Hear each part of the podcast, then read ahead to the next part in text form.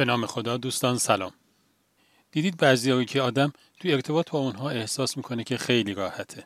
احساس می‌کنه که هیچ وقت از طرف اونا مورد قضاوت قرار نمی‌گیره. یا اینکه هیچ وقت به خاطر کارهاش او رو سرزنش نمی‌کنن. همه آدمایی هم که اطراف این آدما هستن همین احساسو دارن. یعنی اینکه قلب این آدما به قدری بزرگه که برای همه اطرافیانشون توش جا هست. به اینجور آدما اصطلاحا میگیم آدمهای مهربون.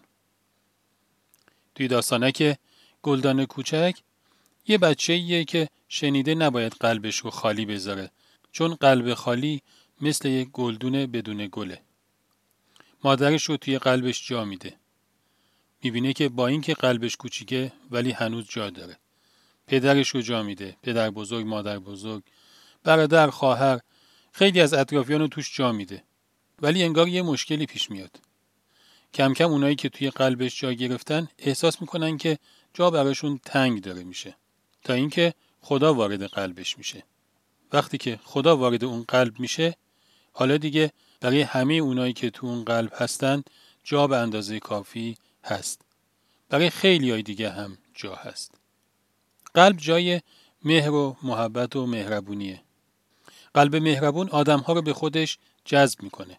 ولی چنین قلبی اگه نتونه با همه کسایی که به سمت خودش جذب کرده رابطه متعادلی برقرار بکنه اون آدما احساس می‌کنن که کم کم داره جا برشون تنگ میشه و دوست دارن اون رابطه رو ترک کنن.